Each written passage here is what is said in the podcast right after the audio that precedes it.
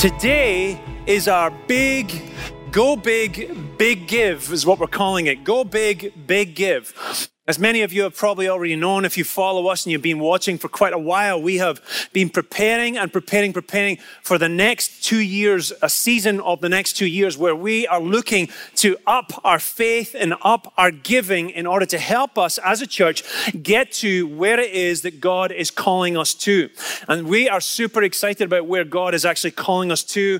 Um, we, we're, we're, we're so, um, uh, we, we just got such a clear vision with what we believe that God is calling us to for the next 15 to 20 years.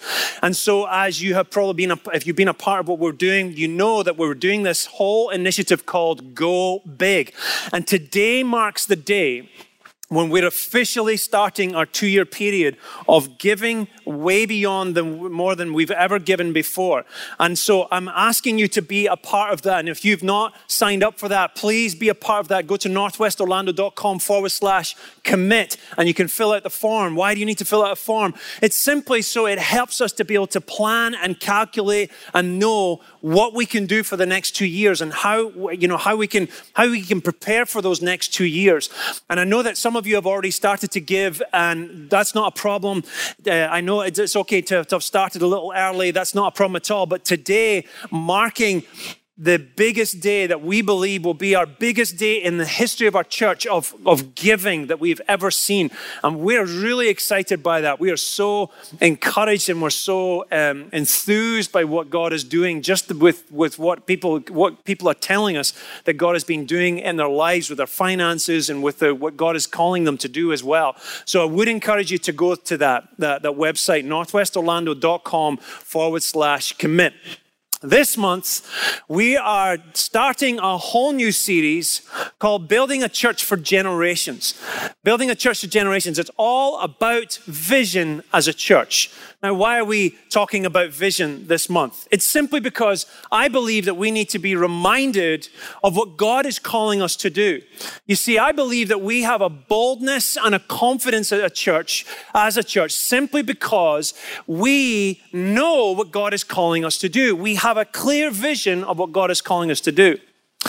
A few months ago, I met with some of the stakeholders of our church, and I sat down with them and I was telling them about the plans that we have put together. We have been spending months and months and months on, probably the last year to two years, we've been spending so much time putting these plans together, and we decided to reveal it to the stakeholders of our church. And this particular group of people were the, dare I say, the older, more mature disciples amongst us, right? And so um, we told them and we showed them all the plans and the drawings of the building that we have and, and, and, even for the next future, for the future of the next 15 to 20 years and how we're going to plant other churches. And, and I asked them a question about why they came to Northwest. What made you decide this is the place you want to be in? And one of the things that they said, the thing that they said most of all was something that really captured my heart and really, really inspired me. They all said this. They said, we came for our children. Now, that's interesting because most people go to a church because it's good for them, because they feel like that's a place that they will fit in. But they all decided they wanted to go to a church that wouldn't necessarily be for them, but it would be for their children. I hope that every one of them has found that this is a place for them too. But it takes quite a maturity in your faith to decide that you're going to do whatever you're going to do in your life, you're going to do it for the next generation. And that's why our vision as a church is called Building a Church for Generations. And that's always been our heart, and that will always be our vision. And I believe that that is significant for us, and that's why we are able to do all the things that we do because we know why we're doing them. And so today, I want to talk about vision. I want to talk about your vision. I specifically want to talk about this word 2020 vision. And I don't mean 2020 the year, but wouldn't that be cool if I was able to somehow make that fit in? But 2020 vision. 2020 vision is quite an interesting term. Because a few years ago, I noticed that one of my eyes started to get blurry. And you probably, you know, when you get into your 40s, that start, things, type of thing starts to happen. And my brother-in-law, who used to work in a LASIK uh, uh, company, he used, to tell, he used to tell me, yeah, it's around about 40 years old when your, your eyes start to get old. And I'm like, old? I'm not old. But one of them started to get blurry, and I had to get spectacles. You might call them glasses. I call them spectacles. Glasses is what I drink water out of. But these are what we call spectacles. And once I got these spectacles on, it was amazing. I could see everything. Everything was clear to me. 2020 vision is quite an interesting term because I asked him, What does 2020 vision mean? And he said, It basically means this a normal person should be able to see a certain size of text or font from 20 feet away. That normal person is your standard, and your 20 should be the same.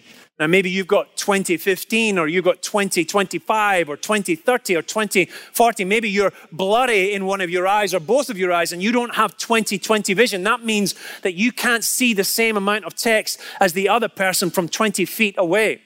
In fact, one of the things that I, when I looked at this, I thought was quite interesting that your vision is measured by two things. It's measured by what someone else sees and it's measured by what is considered as normal. Let me say that again. Your vision is measured by what someone else sees, and it's measured by what is considered as normal, what a standard is. That's how we're able to tell whether a person has good vision or whether they have bad vision. Today, my questions that I want to throw out to you today is who is the measure of your vision and by what standard is your vision measured? Who is the measure of your vision? Who is measuring your vision and by what standard is that vision being measured by? Uh, we look at scriptures. Uh, scripture has a really cool uh, uh, uh, verse in the Old Testament. It's very famous, and maybe some of you have heard this scripture a lot before. But it's in Proverbs chapter 29, verse 18. And, and I'm reading from King James Version right now because that's, that's the old way they used to say this. And it says, Where there is no vision, the people perish. Have you heard of that scripture before? It's a very common vision. It's a very, sorry, it's a very common scripture. Where there is no vision, the people perish. But he that keepeth the law, happy is he. If you don't mind, I'm going to I'm going to change to a more modern version scripture in order to be able to understand this just a little bit better. We're going to be reading from the message, and it says this: If people can't see what God is doing, they stumble all over themselves. But when they attend to what he reveals, they are most blessed. That, that, that's a great version of that scripture, isn't it? I love that version of the message. In reading this, I really see that there are two things that affect our vision in life. And now, I'm not talking anymore about just seeing with spectacles, but I'm talking about the vision for your life. What is your vision for your life? And I have discovered that there really are two specific things that's actually mentioned in the scripture right now. Two specific things that tell us that affect our vision for our life. And the first one is this it's finding freedom from your past. It's finding freedom from your past. What's that all about? Well, you see, our past defines us so much. We're so dependent on our parents to fashion our perspective about the world and about ourselves. About the world and about ourselves. Now, you probably heard me talk about this a lot, and you will never, ever hear me stop talking about this stuff because it's amazing how much our past formulates what we think about ourselves. You see, dysfunction from our past distorts what we think about ourselves.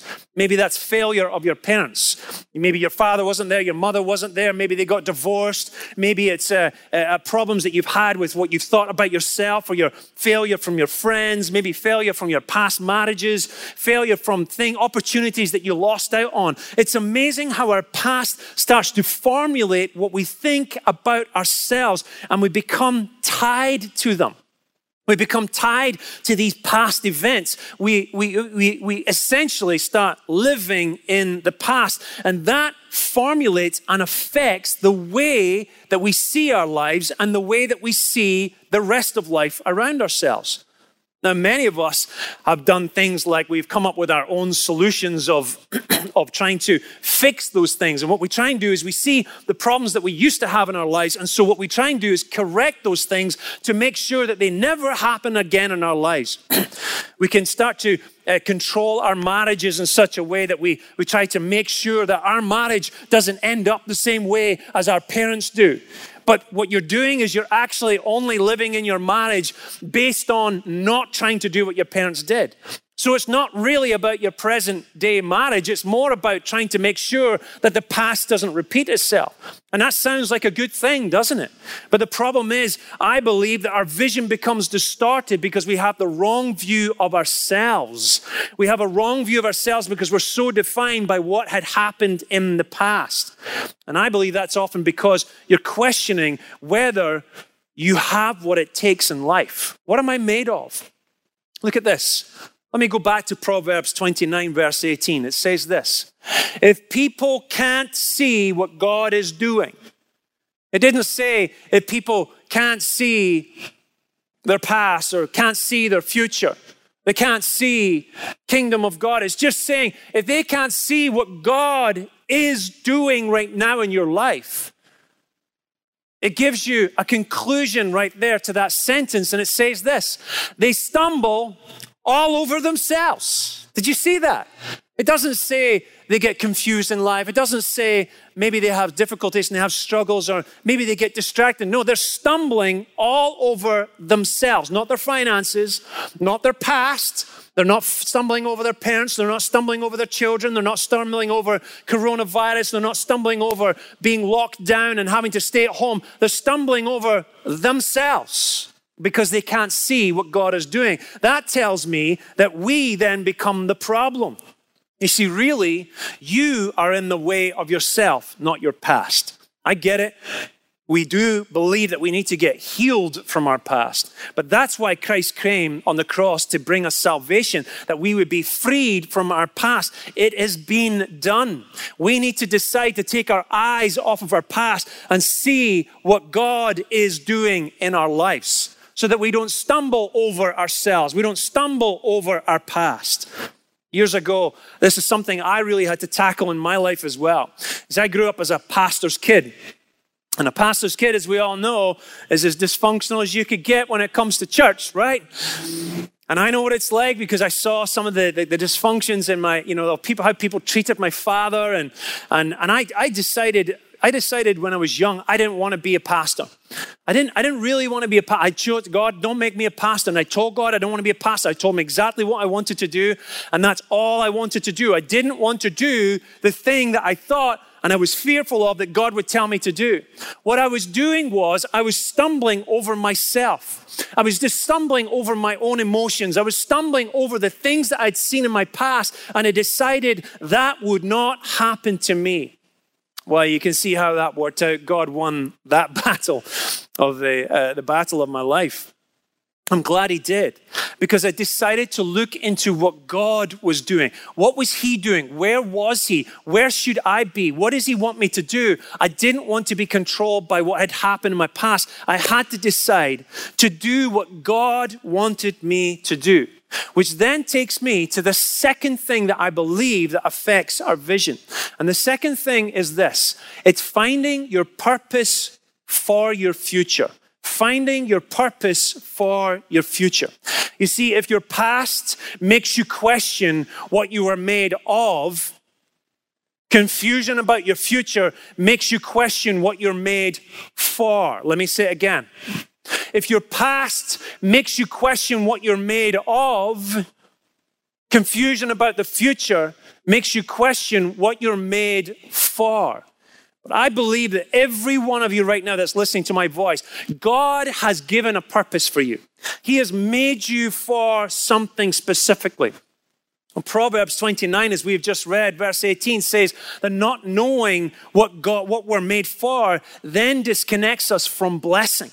If you don't know what you're, you're made for, if you don't know what your purpose is, I believe you become very disconnected to the opportunity of blessing that should be lying around you in bountiful amounts because God bountifully blesses us. You see, when you don't have any purpose, I believe that good things don't bring you joy. You can have all amazing things. It's amazing how maybe some of you have been quarantined for the last month or so, and you you're just about to just go nuts because you're all quarantined, and yet you have a wonderful spouse most of the time, right? You have wonderful children most of the time, right? You have you have air conditioning, you have a home, maybe most of you have a job, maybe some of you lost your job, but there is so much blessing in your life, and yet you can't be connected to that blessing. You can't feel the joy. I believe it's because we have forgotten what God has called us for. Why are we here right now? Are we here just to feel comfortable? Are we here just to feel good? If we can't be connected to the, the, the, joy and the blessing that is in our own households, that tells us we're not as connected to our purpose as much as we think we are. Oh yeah, you can buy more cars, you can get more watches on your wrist, you can you can get more vacations, you can do more things in life. Let me tell you, it will never fill you up. We know that as Christians, and yet we sink back into thinking those things will fill us up. It's usually a sign that we don't really know what we have been made for. When you don't have purpose, I even believe that it doesn't just disconnect you from the joy of the things that are in your life, but it makes you fearful of possibly losing those things losing your marriage, losing your children, losing wealth in your life. Let me tell you this when you know what you're made for, I believe it brings you joy and boldness. Joy and boldness. You see, I believe that it's amazing what you can sacrifice when you know what your purpose is. Sacrifice has an amazing way of measuring whether you actually know what your purpose is. Think of an athlete. When an athlete is ready to win the race, when they're ready to go into the Olympics, which has now been delayed for another year, as many of you probably know, right? So they have been working hard. They work day and night, working hard for this. Some of them have full time jobs and they're still working hard. They're getting up early to train themselves and to train themselves. They are sacrificing their body, they're sacrificing their time. Why are they doing that? Because they know what they're trying to win, they know what their purpose and they know what their goal is. Think of parents, parents who decide to have children. They're sacrificing sleep, they're sacrificing money, they're sacrificing their, their, their, their, sanity. Why? Because their purpose is to be a parent for that child. Even though you don't get as much thanks as maybe you would hope you would get. But purpose is able to drive us to sacrifice. Even business people do it with their, with their businesses. They're able to sacrifice their comforts to grow their business. But let me tell you, it's not a career that you need, it's a calling that you need. You see, you can build your business up to be a multi million dollar business. You can build up all your wealth and you can get to the place where you can live a life of luxury. But someday you're going to ask yourself, why? What is it for? What is all of this for? That's when you know you've only built a career. That's when you know you've only built a company. But I believe that God has called you to more than just your job. He's called you to a calling, to a purpose in life. You don't need a career, you need a calling in your life. So, regardless of if you lose your job, regardless of what challenges or trials or tribulations come your way, you need to know that you need something that you are made for. Years ago, this was quite a challenge for me. And many of you know I've, I've been, uh, I've been in music for many, many years. I don't really do it too much anymore because, of course, I'm a full time pastor here. And I was a full time pastor for the last 20 years as well, but I did a lot of music.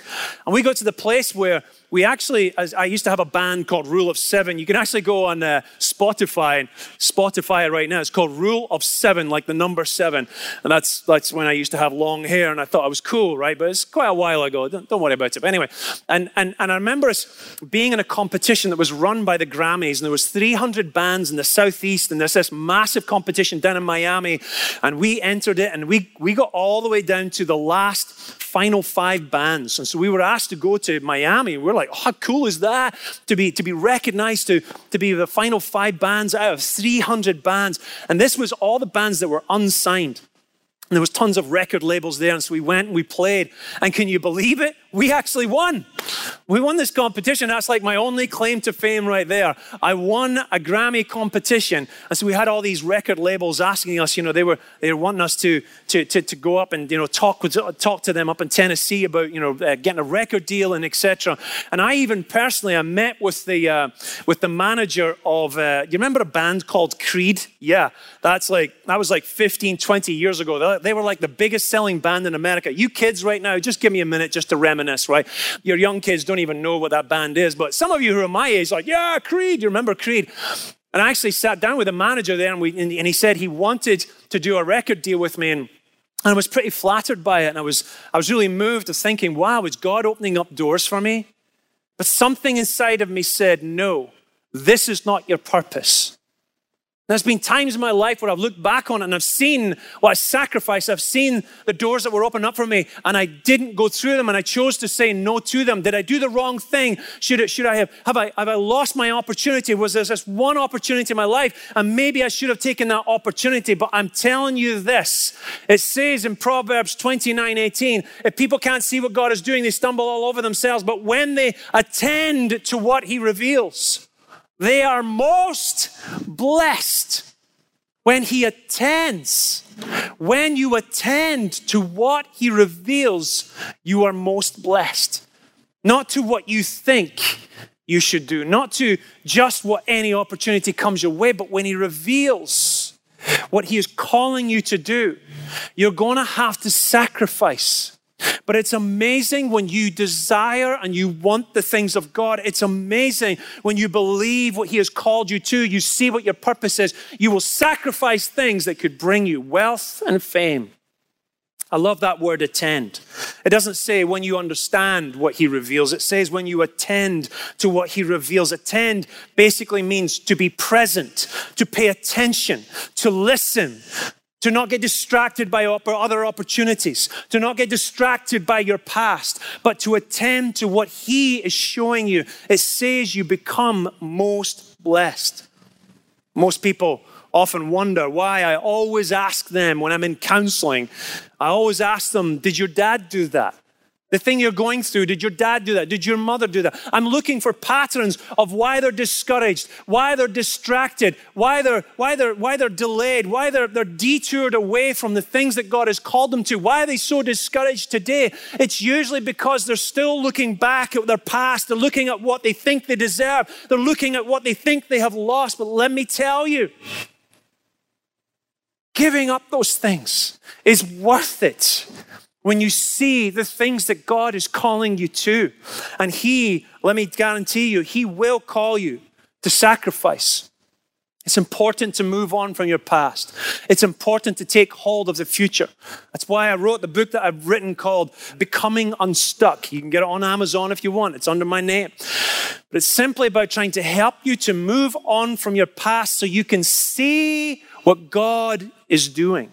Don't stumble all over yourself. See what God is doing, because that's the only thing that will bring you blessing. I want to show you four quick examples of how God actually does reveal his purpose to you. I don't want to leave it just telling you you need to find it. I want to show you four different ways, according to Scripture, that there are people in Scripture that found the, the purpose that they were called to. Four different ways. The first one is this it's a call from birth. Some of you have felt this. Some of you have seen this in your life. You've felt a calling from birth, from your childhood. It's a sense of knowing what you're supposed to do just from childhood. Maybe some of you have given up on it. Maybe you've given up on it because you become distracted by your failures in your life. You become distracted by the fact that you have failed in debts, you failed in marriage, you failed in business, you failed morally, you failed in sexuality, you failed in so many different ways, and you think, I guess that's not for me anymore. I'm telling you that if God has put it in your life, He has, a, he has created you on purpose for a purpose. In fact, in the Old Testament, there's a story about a prophet called Jeremiah. And when God was speaking to Jeremiah, he told him, Before I formed you in the womb, I knew you. What does that mean? It doesn't mean that he just had Jeremiah on his list. Knowing him means he had a plan for him. God had a plan. Before I formed you in the womb, I knew you. Before you were born, I set you apart. I appointed you for whatever it was, for whatever it is that God is calling you to. He has appointed you to do that. Some of you know right now, as I'm speaking to you, you feel it in your spirit. He did show me. I need you to get back on track. Don't get distracted by your past or your failures or your detours. Trust that God has called you for a purpose. Here's the second thing. Second thing is a growing awareness. Some of you don't even know what you were made for from birth. I, I get it. You think of the story of, of Joseph. Joseph was one of the children of Jacob, of the 12, of the, of the, the 12 sons of Jacob. And, and uh, uh, I think it's, yeah, one of the 12 sons of Jacob.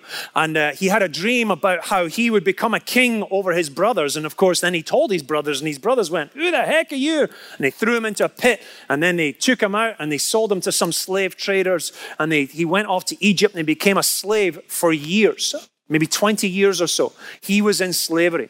And you imagine the, the, thoughts that were going through his head is like, God, why did you give me this dream? Why did you give me this, this desire to do great things? And now I'm just, I'm actually taken off into slavery. And how is it that everything has fallen apart? Everything seems to contradict what you have called me to do.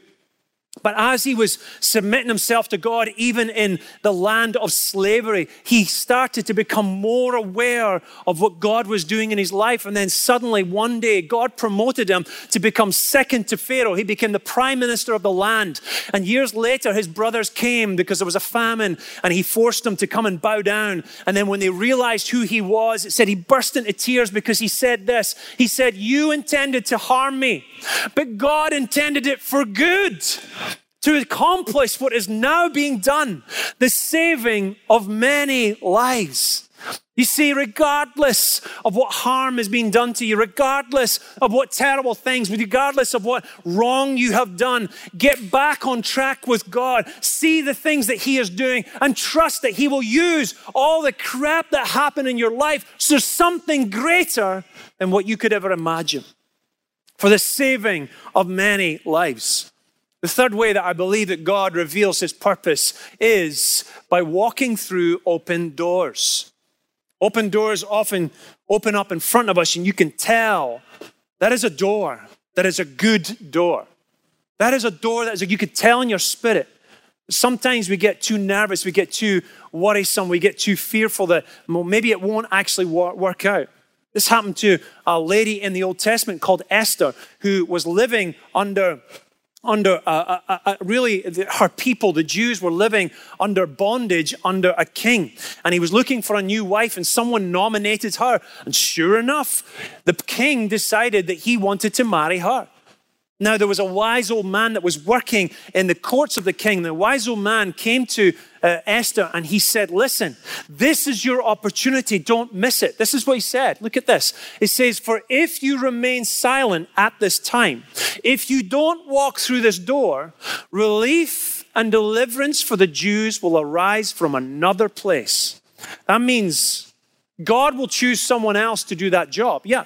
Believe me, if you don't do what God is calling you to do, it's not going to stop God doing his plans. He's going to make it work. The question is do you want to be a part of God's plans or do you want to just be by yourself? Me, I want to be a part of God's plans. You may not know what God has called you to do, but sometimes an opportunity comes your way, and I'm speaking to some of you right now. Whatever God has shown you to do recently, you need to do it. But I don't know if that's what I'm really meant to do. I don't know if that's my calling. I don't really know. I, I just don't feel like I'm good at that. I don't really have skills for that. Um, is it me? Should it be me? Listen, the opportunity comes. Maybe God's trying to teach you something in the opportunity. Maybe it's going to be a new tool for you that will lead you to the next step after that. You can't get to the next next step until you take the current next step. Here's the last example we have in Scripture, and that's simply an encounter with God. When God comes into your life and you have an encounter with Him, you know He is calling you to something. Some of you, it's going to be like that. The Apostle Paul was like that. Apostle Paul was a murderer. His name was Saul. And he was the guy who was after all the Christians. He's like, I'm going to kill these guys. These guys are starting a new religion, and I don't want them upsetting our perfect little party. So he went around killing Christians. And then suddenly he had an encounter with God. And it says in Acts chapter 9, verses 1 to 6, it says in verse 3 Suddenly a light from heaven flashed around him, and a voice from heaven said, Saul, why are you persecuting my church? Why are you persecuting the saints? You have to understand, this was a man who was a murderer. Why would God choose a murderer? Because when God chooses you, you have to respond. Do you need a suddenly movement in your life? Do you need a suddenly moment in your life? Are you willing to change if that suddenly moment comes along? If that suddenly moment happens in your life, are you ready to respond? Are you ready to do it? The interesting thing is, when Paul had a suddenly moment with God, he went blind. And it wasn't until months, weeks, months later when he was able to finally see again. You see, having an encounter with God should change your vision for your life. It should change how you see and what you see. It should change what you're measuring yourself against. What are you measuring yourself against? Who is the measure for your life? Is it your past? Is it a fear about the future or even the present? Or is it simply that God has called you to something greater? When God has called you to something greater, I'm telling you, it's amazing what you can sacrifice. Why do we as a church have such boldness? I'll tell you why. Because we know what our vision is, we know what our calling is. I love, a, I love the new background that we have today. These are pictures of all the online small groups that we're having right now. You know what's beautiful about that? The church is people who are called by God. It's not by a building. It's not by a property. It's not by money. It's simply by relationship. It's by a calling, a common purpose, a common calling that God has put in our lives. I'm asking you today to be a part of the vision of this church. I'm asking you to find your vision and your calling. I'm telling you, it will bring you more blessing than you could ever imagine. Father in heaven, I just pray for every person who's watching right now, for every person that's listening in right now. I pray that something would spark inside of them, that they will remember how you had called them from birth, that they will remember the moments that you have placed in their lives. Help them to get their eyes off of their surroundings. Help them to get their eyes off of the things that are going on in life and help them to get their eyes back on you, to have 2020 vision on you. And I pray, Father, for every person who's watching right now, that you would fill them with your spirit from the top of your, their heads to the bottom of their feet. May God bless you and keep you and make his face shine upon you. We love you guys. We'll see you next week.